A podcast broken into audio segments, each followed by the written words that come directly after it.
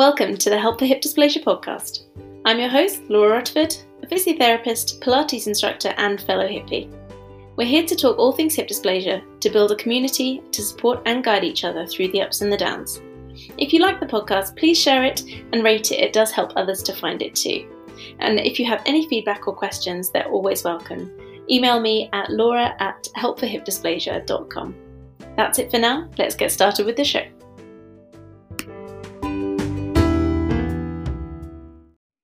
Welcome, everybody, to the Help for Hip Dysplasia podcast. This week on Hip Dysplasia Awareness Week, in conjunction with PAO Buddies and Miles for Hips, we are doing a special podcast today with the hippie psych, aka Ali Tonks. Thanks for coming on. Hi, thanks for having me. So, really excited to delve into a little bit this week on chronic pain, psychology behind it. I know you're doing a little bit of um, work and research in this area at the moment, so really excited to pick your brains on that. But first, I'm really keen to know your personal journey with hip dysplasia. So, could you mind telling us a little bit about when it first got diagnosed and your journey kind of leading you to where you are now? Yeah, sure. Um, so my journey probably started around about 2013. Um, started getting hip pain from running. Um, that was my main kind of exercise that I was doing um, back at, when I was at university. Uh, so I saw quite a few uh, private physios multiple times. They all gave me very different answers, sort of tight hip flexors, or I need to strengthen my glutes and just kept on trying to follow their advice, but the pain um, was always dipping in and out. Um, somehow managed to run a London Marathon in 2016, wow.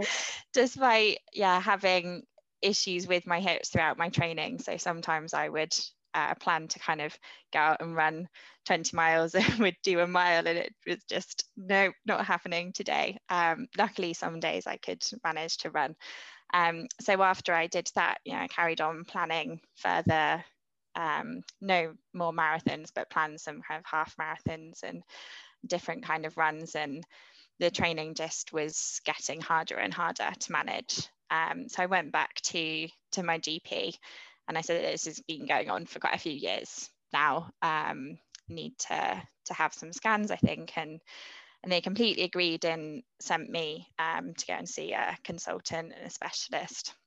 So I had uh, X-rays and MRI. That was in 2017. Um, so I was about 26 at the time, and I was told there that I had mild hip dysplasia and early osteoarthritis.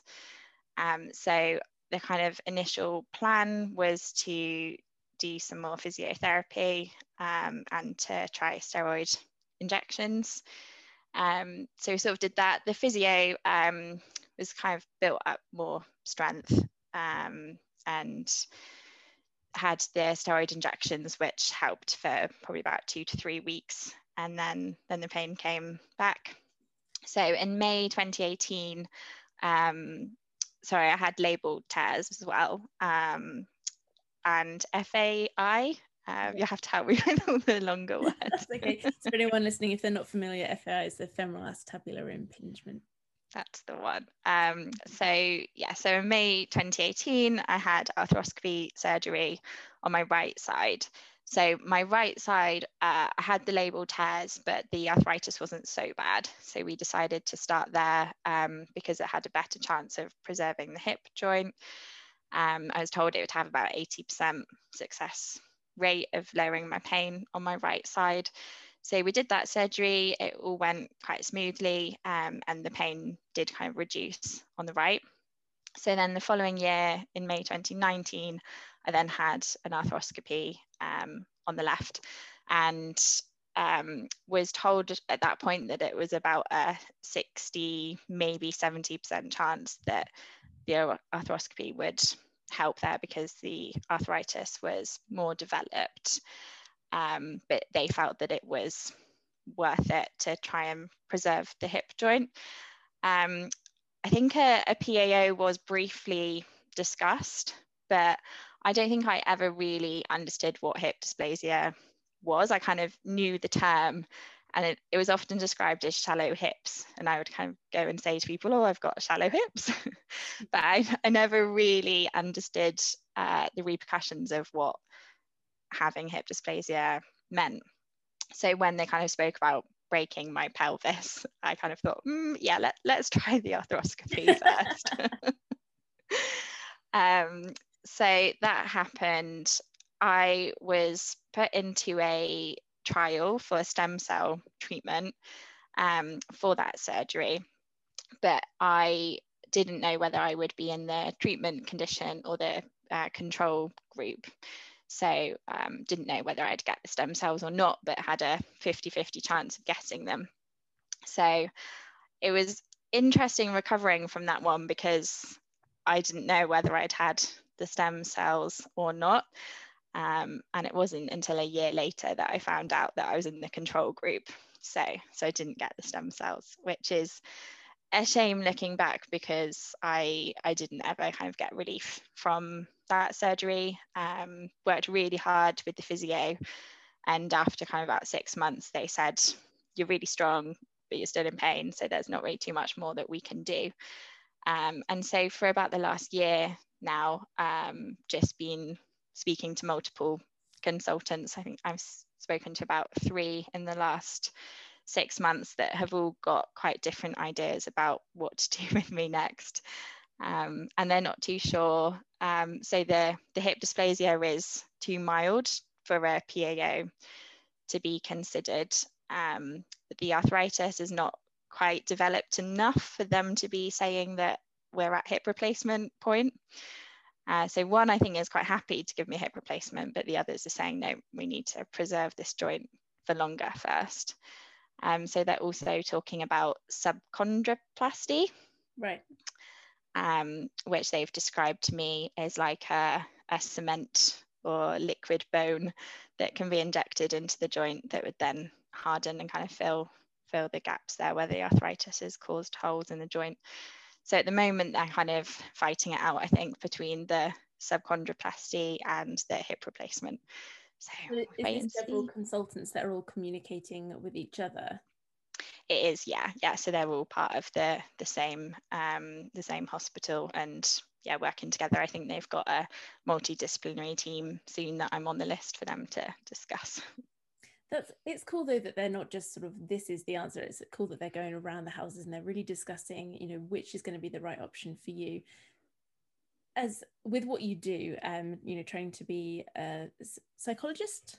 Yes. Right, yeah. Um, so is that quite interesting for you from your perspective with your professional work to have a look at the way that they're deciding all of this, how it's influencing your life, um, how does it feel with your professional and your personal life coming together like this?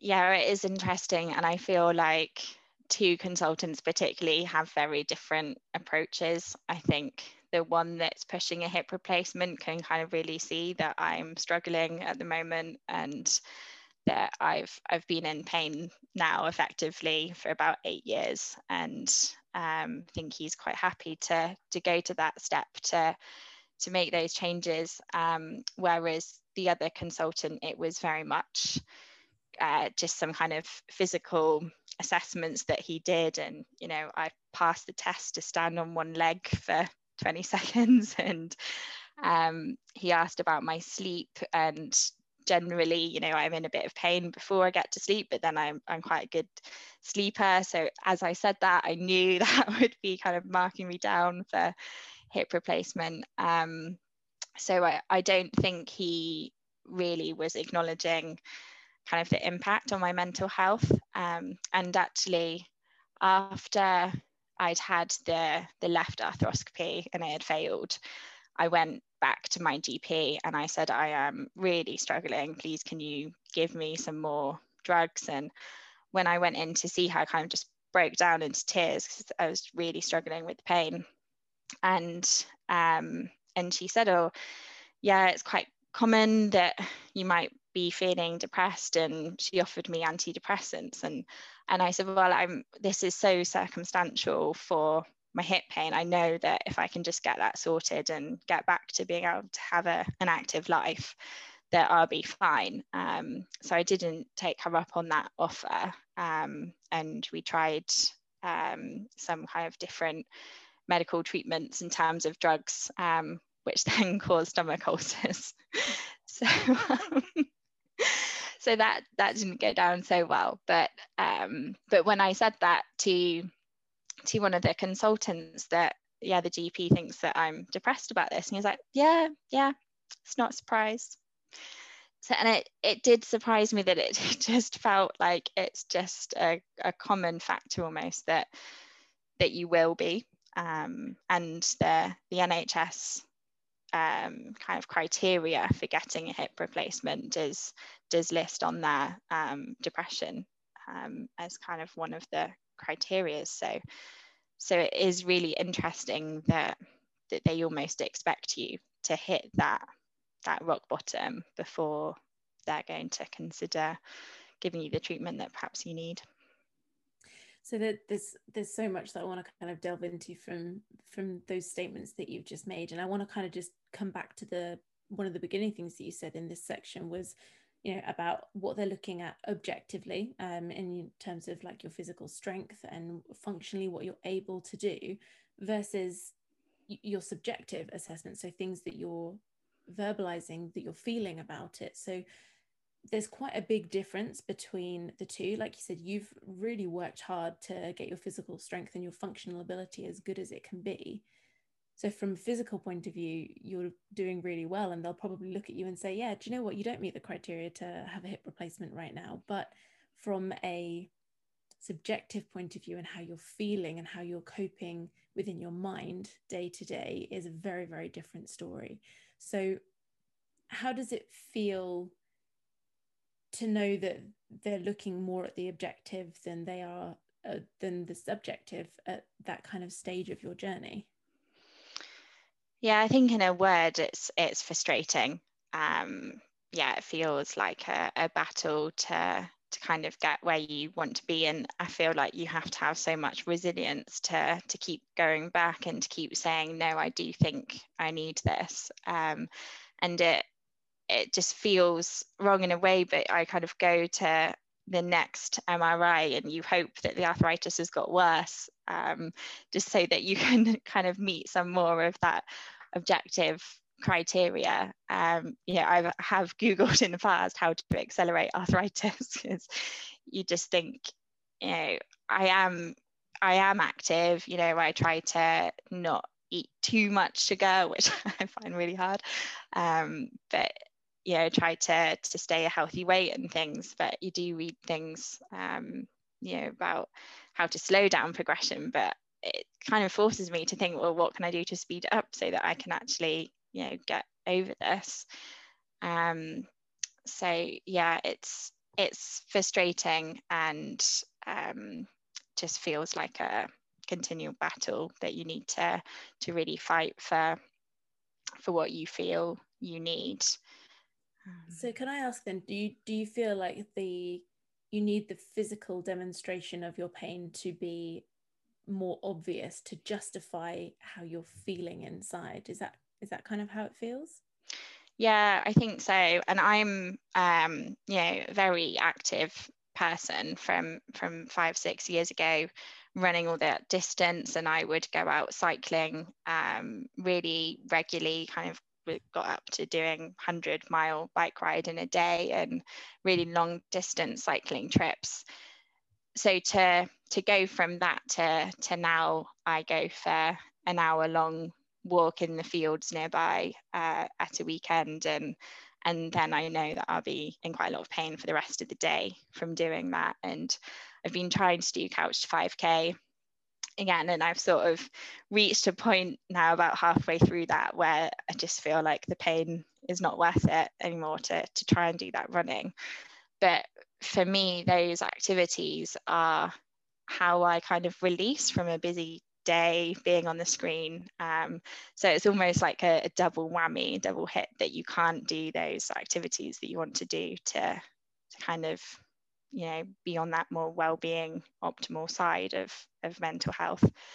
Um, and in a way that's seems to be one of the reasons why they don't want to give me hip replacement. So one was saying that because I'm younger and I'm so active, I'm going to want a lot from a new hip. And and he was explaining that in comparison to to someone who's maybe in their 70s, 80s, they won't be wanting to do all the same activities that I will.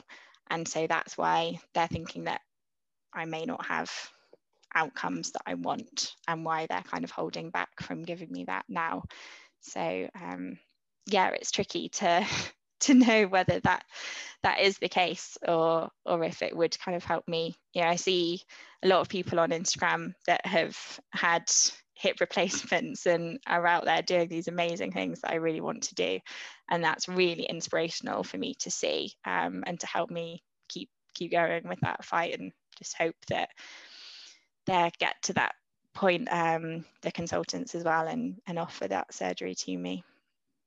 I, I, I think from I, I completely understand the concerns that you have and you know they're concerns that you know I have for myself personally as well. I'm due my hip replacement in six years, I think, where they told me I'd need one by the time I was 40. So I completely understand the concerns about that and wanting to get back to that level of activity as well.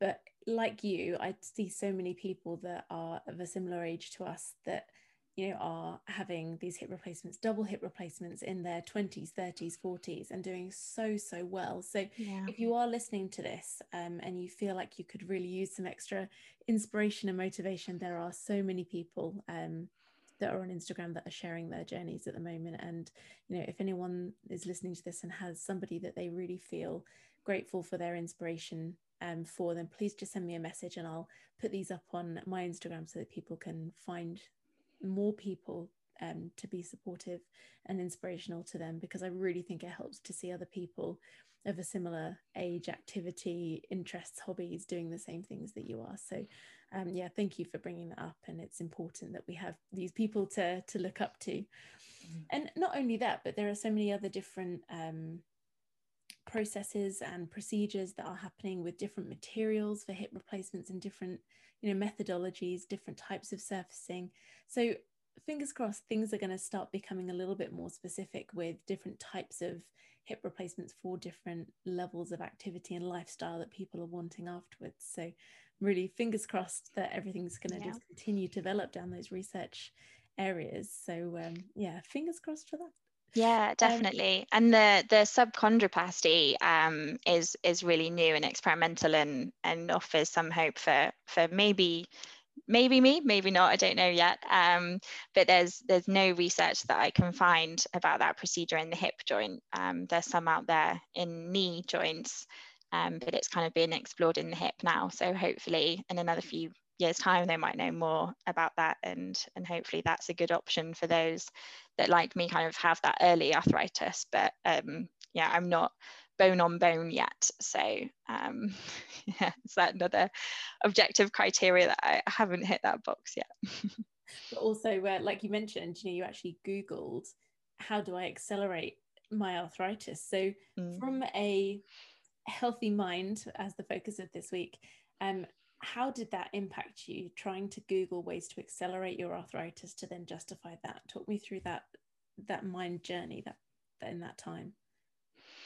Yeah i think over the years my my mind journey it's just a, a roller coaster of emotions. Um you know i i've probably done that Googling at more a, a lower point um, where I've been a bit less motivated or kind of feeling like I want to, to give up slightly with doing all the strength training that I do and and to go down that more positive side. Um, and you know, I, I don't have any plans to to attempt to accelerate the arthritis, um, but I think it's it just uh, is a really good example there of how how your mental health will you know everybody has it and it sits on a continuum and you can be a real optimal kind of positive functioning in your well-being um, or you can be at, at, the complete other end of the continuum where you'll perhaps have continual low mood or depression or anxieties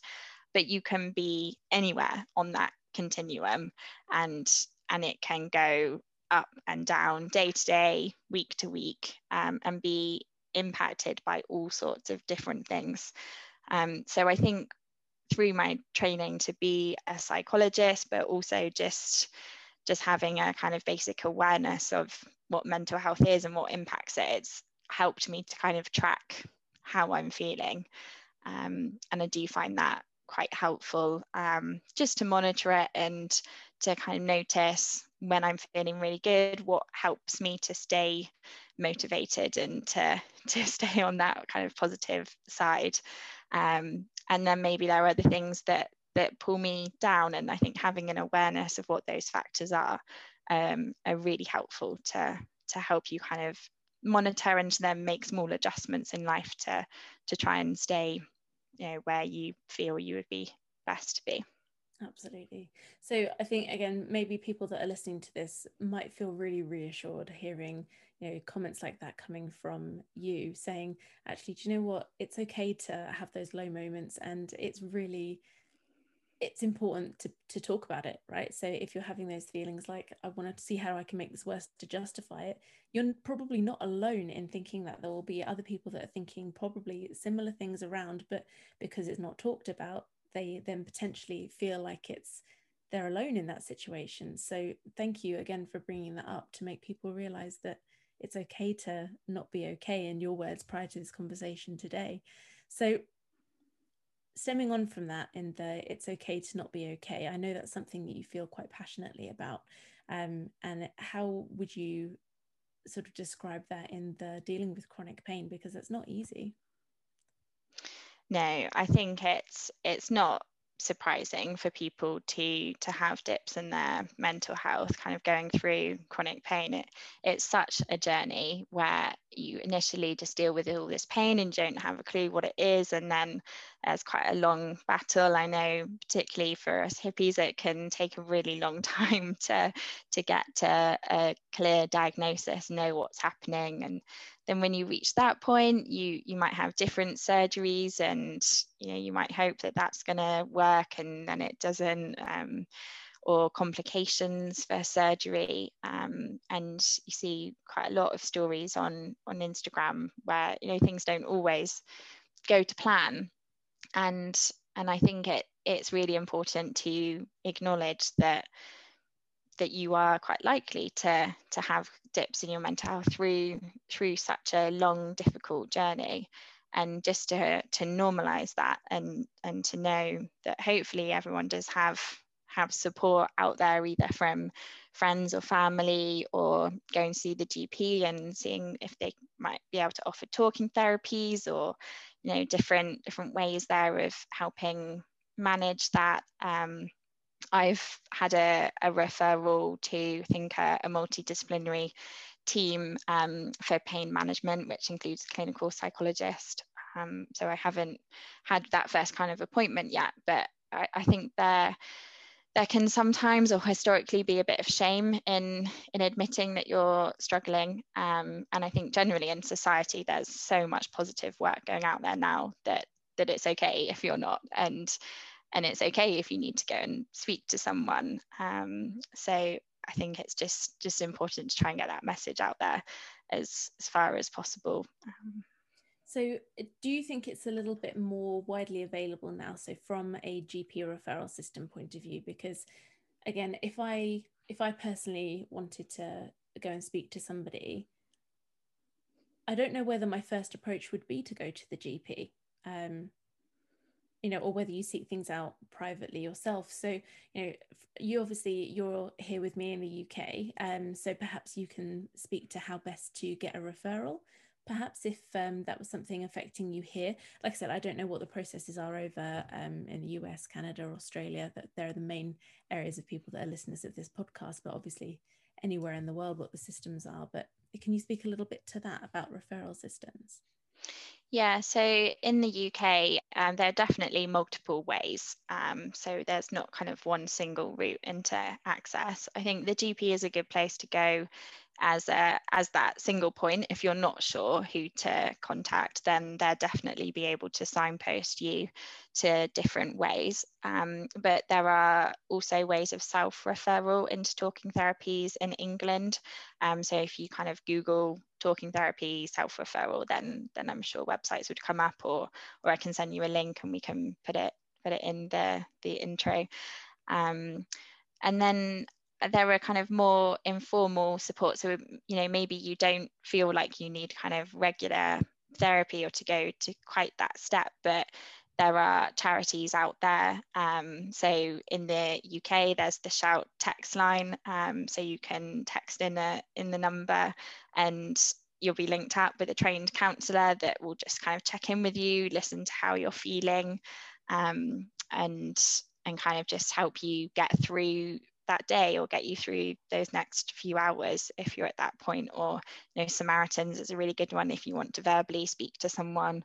I know versus arthritis they have a phone line as well during kind of working hours that do a, a similar service there. Um, and i know in in other countries they have a similar um, text line service but the numbers are kind of different for everywhere so say if that's something you think you might access, then um, then we can either put some numbers in in yeah, with the podcast. Great. Thank you. Yeah. We'll have a chat about that afterwards and get some of those numbers down um, for anybody to be able to to access those afterwards. So thank you for that.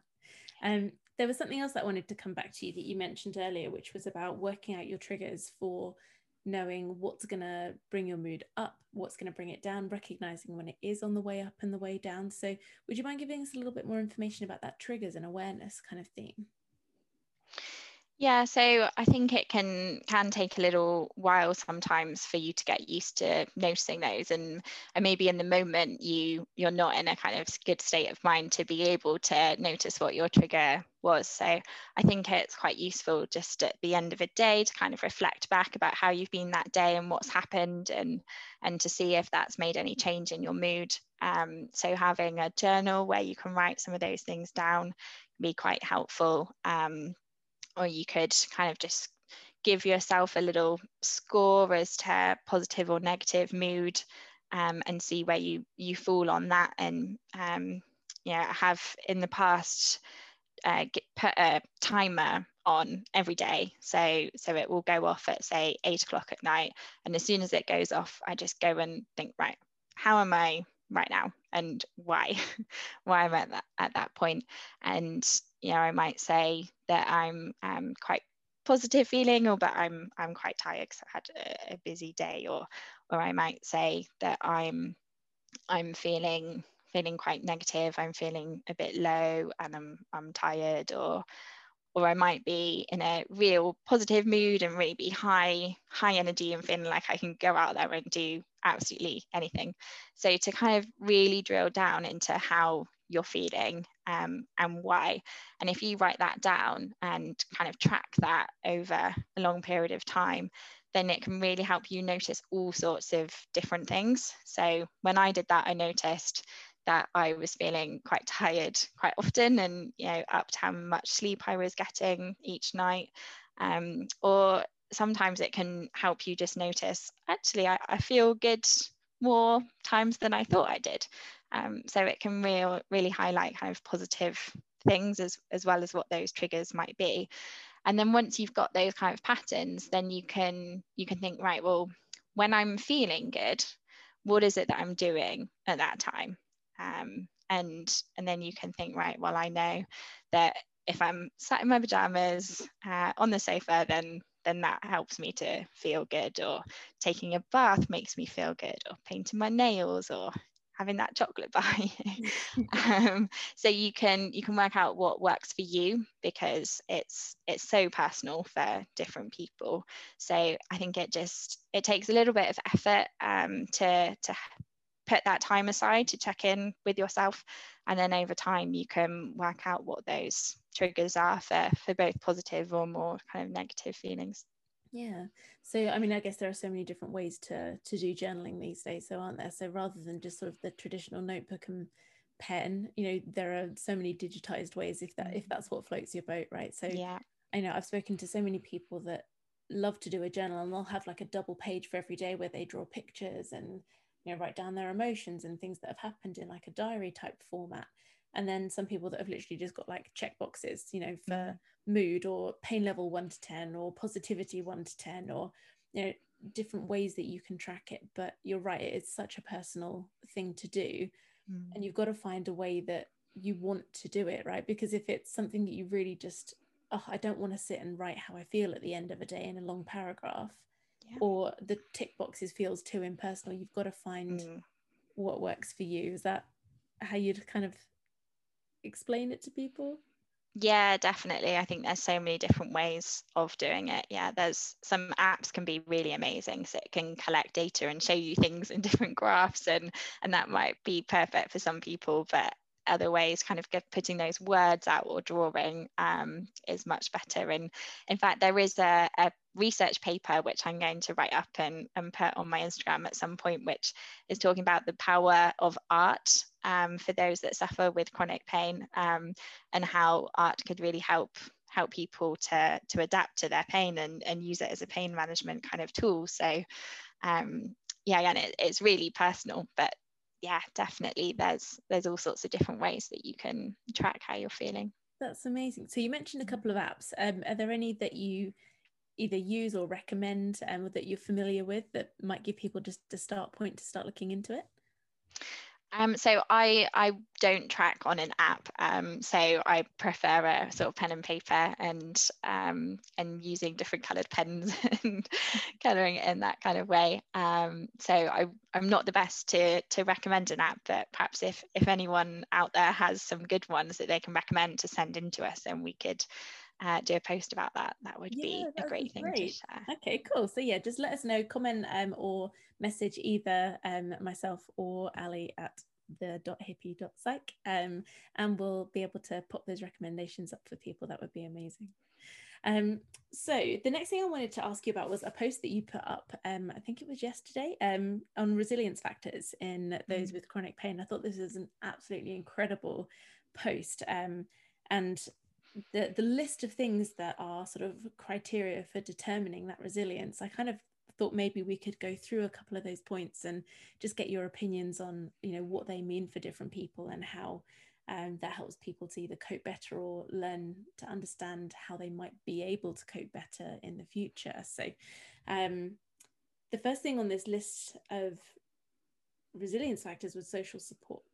Mm, yeah definitely. Yeah and that you know listening to to other podcasts that you've recorded in the past i know that social support has kind of been one that's come up quite a lot. So i feel like from our community it, it's definitely one that would be relevant. Um, from my own personal uh, perspective, my boyfriend is amazing um, with the support that he offers me. Um, and when I was in a low point, yeah, he returned home with some ibuprofen and some flowers. so he he knew what I needed in that moment. Um, and you know my friends and family are the same i think sometimes it, it can be hard to know what's best and what's needed um, so i think again it's it's kind of acknowledging what support you've got out there but but letting people know what would be really helpful for you as well. Yeah and again that's different for everybody isn't it? And just working yeah. out what what social support means to you because sometimes it might just be being like do you know what? I need my social support system to actually just back off and leave me alone or it might be yeah. that you really need them to be close to you but it's not going to be the same for everybody. So just communicating with your social support system about what you feel you need and knowing that it's okay to get it wrong as well right? So you might think I think this is what I need. So I'm going to tell you that I really want you to be here with me every moment of the day because that's what I need. Mm. But then being like, actually, do you know what? That really wasn't what I needed at all. yeah. Being being adaptable um, to what you feel like you need and just communicating that you're not going to know exactly what's right for you right now. It's okay to get it wrong. You need to experiment to see what feels right for you and to to know what you need but yeah i think i think that's something that's really important with that social support is just communicating and knowing it's okay to get it wrong yeah and i think what you need will change every day as well you know sometimes i might just need a shoulder to cry on and another day i might need that person to say that go on just just go and get on that bike you can do it?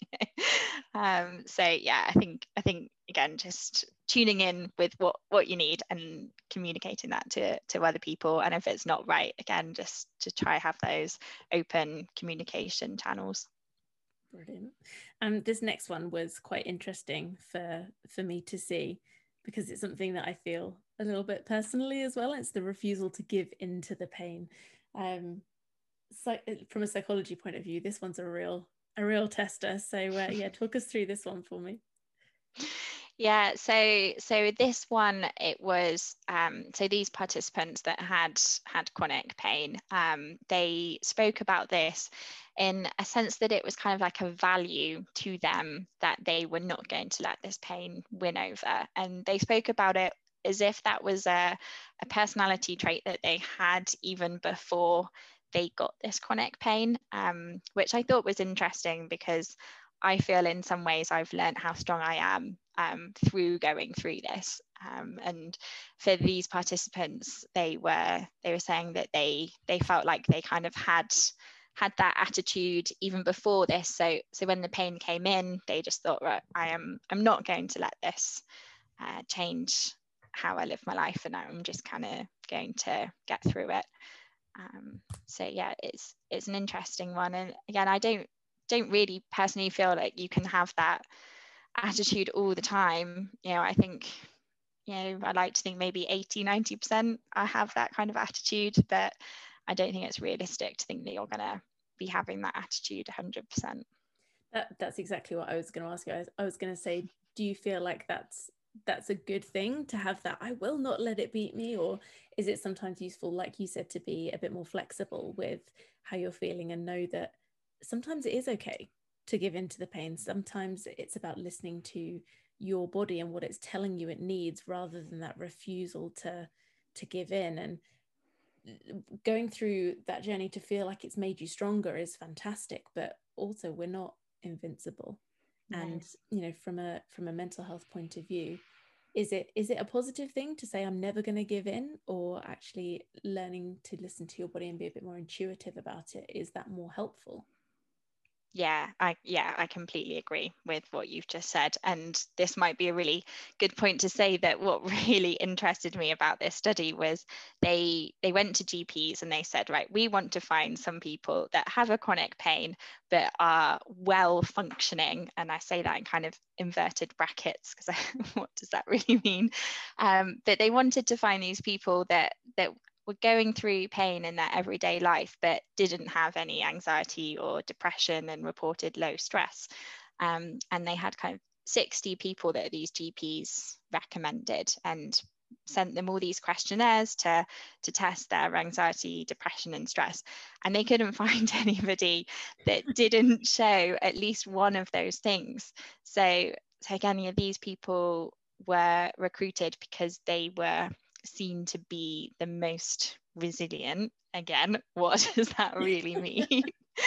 But it just it really stood out for me that that again you don't you don't have to be resilient all the time and and just how common it is that if you're going through chronic pain that you are likely to to be having some difficulties in some areas of your mental functioning and that that's okay. And i think a lot of people that do struggle with chronic chronic pain have such an amazing way of outwardly not trying to show it right? So it's really really difficult to spot that people are in pain because you get so good at hiding it. And this was a conversation that came up recently um, with somebody else that i've spoken to about how we lose that intuition with our body and we actually stop recognizing that we're in pain or stop recognizing the things that are going wrong because we're trying to cover it up so much by staying positive and staying functional and you know staying as outwardly okay as possible and trying to hide mm. those things. So how do you feel about those comments and how that relates to our chronic pain tolerance and management and yeah i think it comes back to that kind of message that it's it's okay to to be struggling sometimes and to speak about that and yeah, I think sometimes I, I've sort of posted things on my Instagram where I have been struggling, and sometimes the comments are, "You're okay, you're fine, stay positive," and um, and it's lovely to to have support and i know it's coming from the absolute kindest place but sometimes you just need someone to say yeah i hear you and and i feel you and I, i'm with you on that journey and to take you from from where you're at and from a psychological kind of theory point of view if you don't acknowledge how you're feeling so if you are feeling of a really low mood and you're you're not addressing that and you're not thinking about it it's just going to continue kind of building up and and getting worse. So so it's better if you can and you feel able to to to try and acknowledge where you're at so this isn't something that I plan to talk about at all, but it just it seems so relevant, and I hope you don't mind me asking um, about this stuff. But do you feel like on social media, when people see somebody struggling, do you feel like it it's kind of a bit of a social taboo to be like, do you know what? Yeah, that's really shit. That sucks. And rather than you know, it'll be okay. Do you feel like there's a social pressure to try and be uplifting? On social media rather than just sometimes like you said being with people feeling what they're going through and just saying i'm with you and it's okay for it to be a bit shit. Absolutely. Yeah i think generally there is a culture on social media to post your best bits and and your highlights and and to show that you're you're doing great. And there are so many instagram accounts that i follow that are trying to to move away from those kind of taboos and to to post about mental health or you know that it's okay to not be on a diet or be stick thin and that are really challenging all of those kind of social norms that maybe we've had since social media has really taken off. And i try to post on my instagram the highs and the lows. And sometimes when i'm at a low i that's the last thing that i want to do. So i won't always be posting that. Um, or I, I might come back to it and do something the following day because I think it's important to show show that full range of emotions. Um, but I, I do think sometimes people look at it and and maybe they want to to think or to show that that they're fully in control and to kind of offer support and offer you advice. But yeah, and sometimes it it doesn't always come back quite the the, the most helpful way, even though they mean it to be very well intentioned. Mm. So, so maybe the advice from from this then might be that say how you're truly feeling about that post rather than always feeling like you need to bump people up. If you see a post and it resonates, and actually just say how you feel about it and offer sort of that genuine support rather than you what you feel you should do. Yeah, yeah. I think take take a person where they're at and and go from there rather than trying to to throw positivity at them because if, if they're not in that place then that's not going to be helpful for them. That's really really good to know. Thank you for for talking about that. Um, okay so the next one on that list for um, resilience development is mm. confidence for activity. So is this something that is a confidence activity before you've had the pain during pain? Um, what what does that really mean so the way that I interpreted this one was that um, despite having pain, you're still confident to to do some level of physical activity. I think this one um, it was quite linked in with getting kind of support from healthcare professionals as well, so that you could perhaps be guided to work out what um, what activity you were capable of doing. Um, and I mean, for me, when I first had had these hip pains, the first thing that I was told was to stop running, and and I did. And my mental health definitely took a dive then when I didn't have that outlet. And and to me, that was the main thing that I did, and I I didn't want to do anything else, so I, I didn't for a long time. And and the pain did get worse. And I do feel now that I've learned to enjoy. or I found new ways of moving that I do find enjoyable. Um, so doing some some strength training at home and getting on the spin bike are ways now that I can exercise and and the pain stays relatively manageable. Um, and I think that gives me a huge boost. You know, my endorphins are, are going and and you feel like you could do do almost anything after a good workout session. Um, so I think what that um, that resilience factor was thinking about was if you can find a way to still be physically active and be confident doing that, then then that can help your kind of daily functioning. Mm. And I, I hear this a lot from people that get told that they shouldn't run or to stop running. And I think, and I've said this before and I'll say it again, I just think there needs to be a little bit more clarity on what that really means from the people that are saying it. You know, is it, you know, while you're in this level of pain, maybe reduce your running or reduce the intensity or maybe go out walking instead? Or, you know, is it that they mean don't run again ever? Mm. You know, mm. and actually what that means for the health of your joint, you know, and like you've said, actually from then a mental health point of view, actually that can be more damaging than the physical risks of going out running for the degeneration in your hips. So balancing that out between a mind and body connection, you know, those things are not separate. They they have to be taken into account together. Um, so yeah, I just think that when people say don't run, be clear about what that actually means and weigh up the risk benefit ratio for the whole of that person not just for the you know amount of inflammation or where that that might increase in the hip i think that it's all got to be taken into a balance what do you think yeah, I completely agree. I think there needs to be further explanation around it. Um, when I saw one of these cons- consultants more recently, I asked about running, and he he advised me not to do it because it could take me quite a few days to recover from it, and that then it might stop me from, say, going out for a walk or then doing a strength workout the next day, and and that did make sense. Um, and at the time, I thought, no, I'm just going to keep running because it gives me, it gives me the joy, and I can.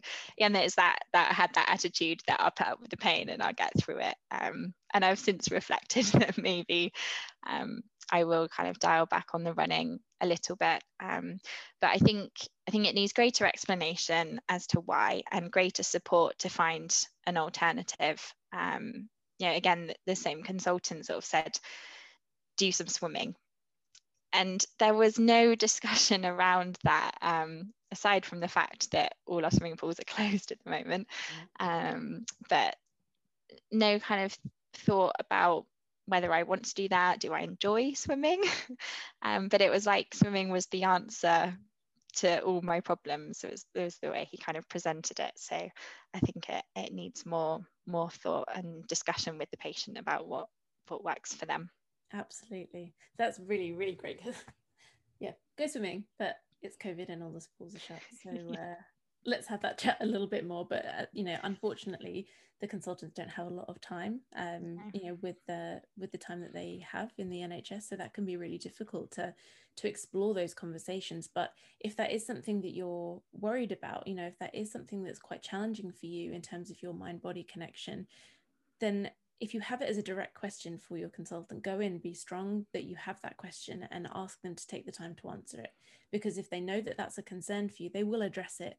But if you don't put it to them in a way that shows that it's a priority for you, then with the time restraints that they have, they might not see that as a priority because you haven't let them know it's a priority for you. So just for anybody that's listening, please, if that is a priority for you, please ask the question directly. Say that this is important to me um, and they i'm sure that they will take the time to to answer that more thoroughly if that's a concern so please put that forward yeah, yeah, you've just reminded me as well. Uh, alongside kind of going in with that list of questions, I would just um, just like to to suggest that people, if if you are struggling, that when you go in, you don't try and hide that from a consultant. You know, I had appointments before where he'd be telling me that they don't know what what to do next or that the next thing might not work. And i was trying so hard to hold the tears in and show that i was strong that I, left the appointment with him not knowing that i was struggling and also cognitively had not taken in anything else that he'd said because my brain had just been thinking don't cry don't cry don't cry. Um, so you know since i've kind of gone in and thought no if i if i want to cry then then i will. And and that is how I've approached other appointments. So I think that's another kind of just tip or suggestion to, to share with people. Absolutely. So the next thing on this list for resilience was optimism and positive thinking, which I th- feel like we've kind of covered to um, to a degree.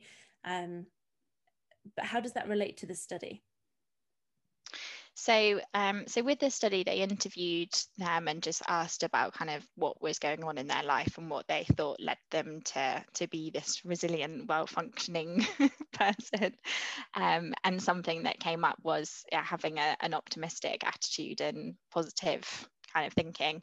Um, and there's a lot of psychological theory kind of beyond this study um, that have shown um, quite clear outcomes that generally, if you're a more pessimistic person, then you might have lower health um, in all sorts of different areas in your life. So, um, so I think this one can kind of be linked back to other research as well that generally if you are a more positive person then then you don't have as many adverse life effects um, and it kind of links into to a cycle where if you're having say, negative thoughts, then you're more likely to have negative feelings.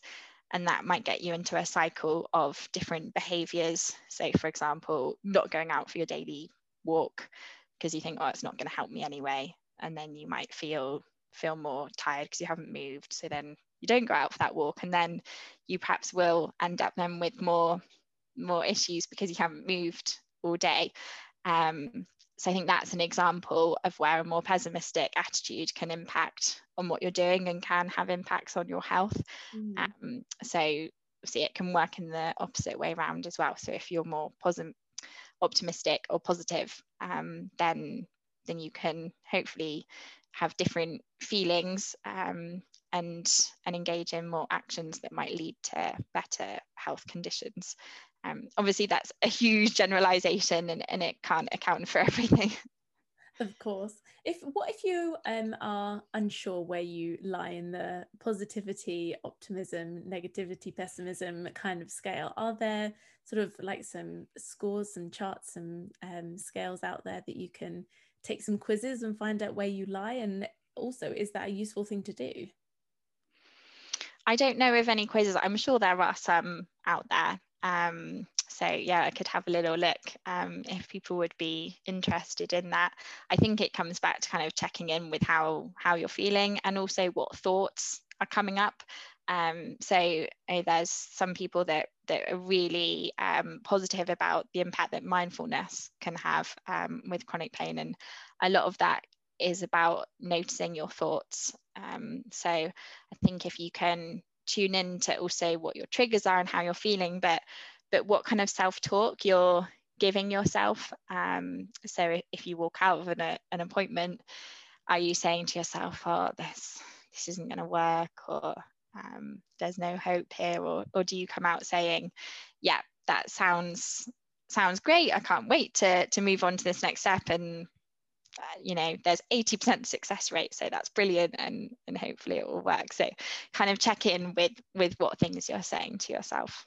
Yeah and maybe pop down in that journal that you're doing day to day some of the things that you've thought to yourself in that self-talk and whether that's been positive or negative throughout the day. Like mm. you said it's just always something to look back on isn't it and see trends and patterns happening um, with your mood and then how that relates to to how you're feeling physically as well. So mm-hmm. that's really cool that it's all coming back to something that we've already mentioned and talked about with that. Um, the next one was caring for others. So what did that mean in terms of like whether you are more caring for others in your general day-to-day life that means that you're more resilient to cope with pain yourself? So this was saying that if you had other commitments or responsibilities, then that could be a resilience factor or could help you have that attitude of kind of getting through the pain. Um, so it kind of included various things. So it might be going out to work or it might be caring for a family. Um, and if you knew that you needed to do that, then you would kind of be prepared to sometimes put that pain to one side and and just keep on going so that you could maintain that care or your commitment for other people. That's really cool. Mm. and what about the management plan? Um that's the next one down in the in the list for building resilience. So I think the management plan was thinking about um, just how you could go about um, thinking about how you would get through, kind of how you would get support from other people, um, making sure that you were getting your sleep or what food you're eating, kind of getting support from other uh, professionals, from kind of physios, GPs, psychologists, um, all of that, and kind of having a plan in place um, so you knew kind of what you were working on and, and what your next steps were. Mm-hmm. Brilliant. And this next one is quite an interesting one for me for talking about your diagnosis. So, some people really respond well to having a diagnosis, and for some people, it has less importance. Um, so, how do you feel about that in terms of having a specific diagnosis or just working off how you're feeling? What difference does that make in terms of dealing with chronic pain for people? I think it, that really links in with validation. Um, and I think for a lot of people with chronic pain, when you you have that pain all the time, once you get a diagnosis, it you can kind of just take a deep breath and think, oh, okay, I'm not just making all this up, and it can validate what feelings you've been going through, and and that it isn't just in your head, because sometimes other people or yourself maybe can can question what's really happening. Um, so I think for some, getting a, a diagnosis can can just give you that validation and and the opposite can happen that if you go and have scans and you know i've heard people's stories that they have multiple scans and it comes up with nothing and and that process of invalidation then can be can be really difficult to to not understand what you're going through or why. Um, yeah. So i also wonder if if the opposite is true and here's me showing a little bit of my vulnerability here but um, i had a scan recently that actually showed that my hip was so much worse than i thought it was. And from a general day-to-day level of function you know i, I generally cope pretty well. I'm quite able to do a lot of the things that i want to do. And yes there's a day-to-day you know level of pain that i deal with. But then when i saw the the x-ray and i saw that it was so much worse than i thought it was there was a bit of a, a mental battle between not wanting to then become that visualization of that pain like i didn't want to then mm. start thinking okay well it is so much worse so therefore i'm going to let my let my and i say this in inverted commas pain be feel so much worse because it's now shown in a scan so it was almost like the other way round that mm. that was mm. quite tricky for me to get out of and then to say actually well to be honest nothing's changed and i don't need to to let that affect my level of function i can still keep doing what i'm doing but yeah from a from a mental health point of view that was that was quite a tricky battle to see that from the other way yeah, that's really interesting. And you've made me think back to when I was first told that I had arthritis at sort of the age of 24, 25, and that I had to stop running. And, and it did change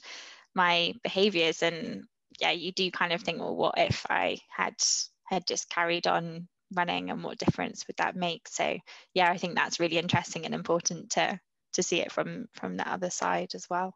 Yeah, absolutely and it, you know it does it does make you think about modifying things um, rather than stopping completely. You know i was very similar to you i was really enjoying running.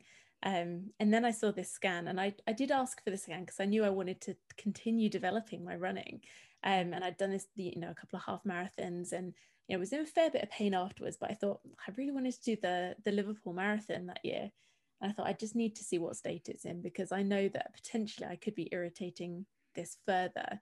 And I just want to see what kind of level I'm on to see how I can make my management the best possible for the long term. And I saw the results of this scan and I just thought, okay, mm. pushing this to a marathon probably isn't the best idea for my hip. Like clinically, it doesn't make a lot of sense to do it. But also, I know that I have been able to run fairly effectively um, for those shorter distances. So it was kind yeah. of coming up with a bit of a bit of a plan for myself where it was like, do you know what? Actually, I really enjoy like the park run on a weekly basis to go out for my 5K. I don't get mm. any negative impacts. Actually, the strength benefits from doing that shorter distance have been really good for me.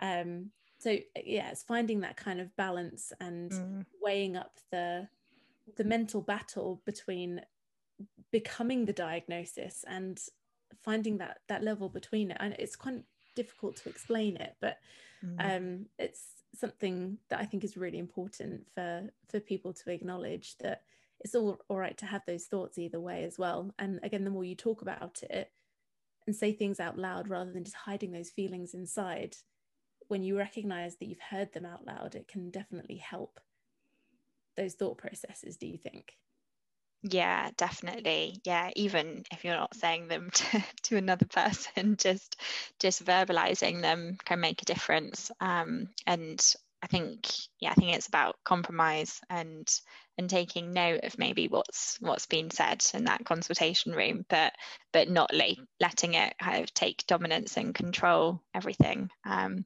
and it it's reminded me of posts that I've seen um, by the hip physio, where they've done studies looking at scans in people that report pain and in those that don't.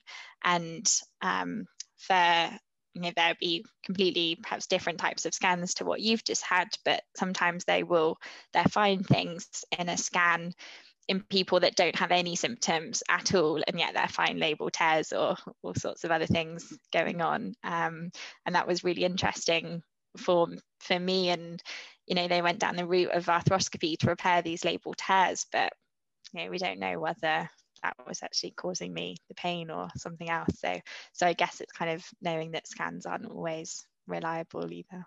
Yeah and the thing is and this why it's this is why it's so interesting for me because i tell people that all the time in my job.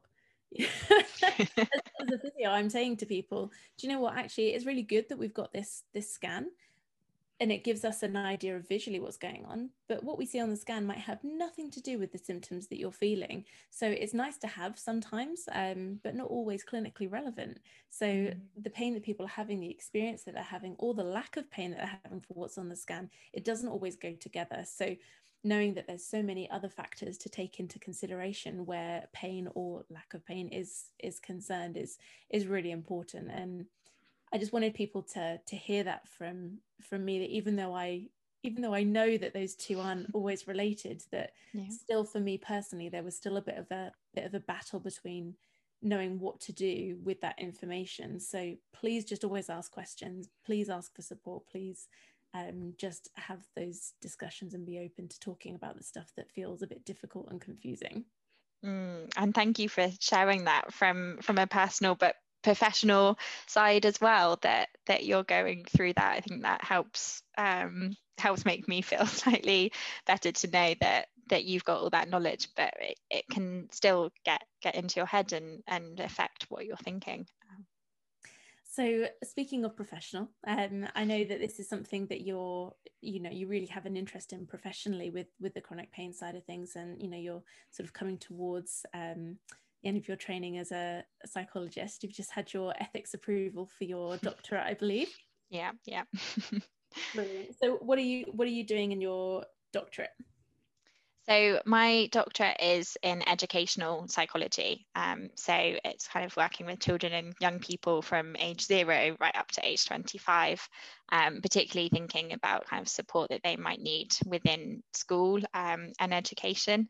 Um, so it's it's quite different to um, to thinking about sort of a clinical psychologist and and you know we haven't had anything really in our training around chronic pain. Um, so it's been quite interesting for me to kind of make that bridge for myself um, and i have access to research journals through my university so kind of utilizing that to to look up health journals and things that i perhaps wouldn't usually come into. Um, but it definitely does make me kind of think about the the kind of processes and the impact that, that hip dysplasia might have on children and through their education, um, through their families and and their kind of emotional, social development, um, being in class and all sorts of that that kind of different things. Um, so yeah, hopefully maybe one day in the future I can can do some research around the kind of social and emotional impacts of having hip dysplasia. I, I, that's exactly one of the things I was going to ask you about because that's you know that specialism is um, towards child psychology because I've had a lot of people on the podcast who have had children go through it and a lot of the questions and concerns are you know I don't know whether this is impacting them more than I realize um, you know are these going to have any kind of long term effects you know on their you know psychology um, and their development mentally and physically as they as they develop. So it's a really interesting field um, and loads and loads of questions to ask. So yeah, perhaps that is something that we can come back to another time and delve into a little bit more as uh, as your research and uh, education goes further. So yeah, let's definitely come back to that another time. But um, I just want to start wrapping things up now because I've just realised that I've taken up a lot of your time today. So thank you so so much for coming on and talking to us in um, the healthy hips healthy minds healthy bodies week really really appreciate your time. It's been absolutely wonderfully valuable. So thank you so much for coming on. That's all right. Thank you. It's been a great discussion. All right. So we will see everybody eh, very soon hopefully next week for the next podcast release. We'll see you then. Thank you so much for listening. We'll be back again next week with another inspiring and incredible guest. See you soon.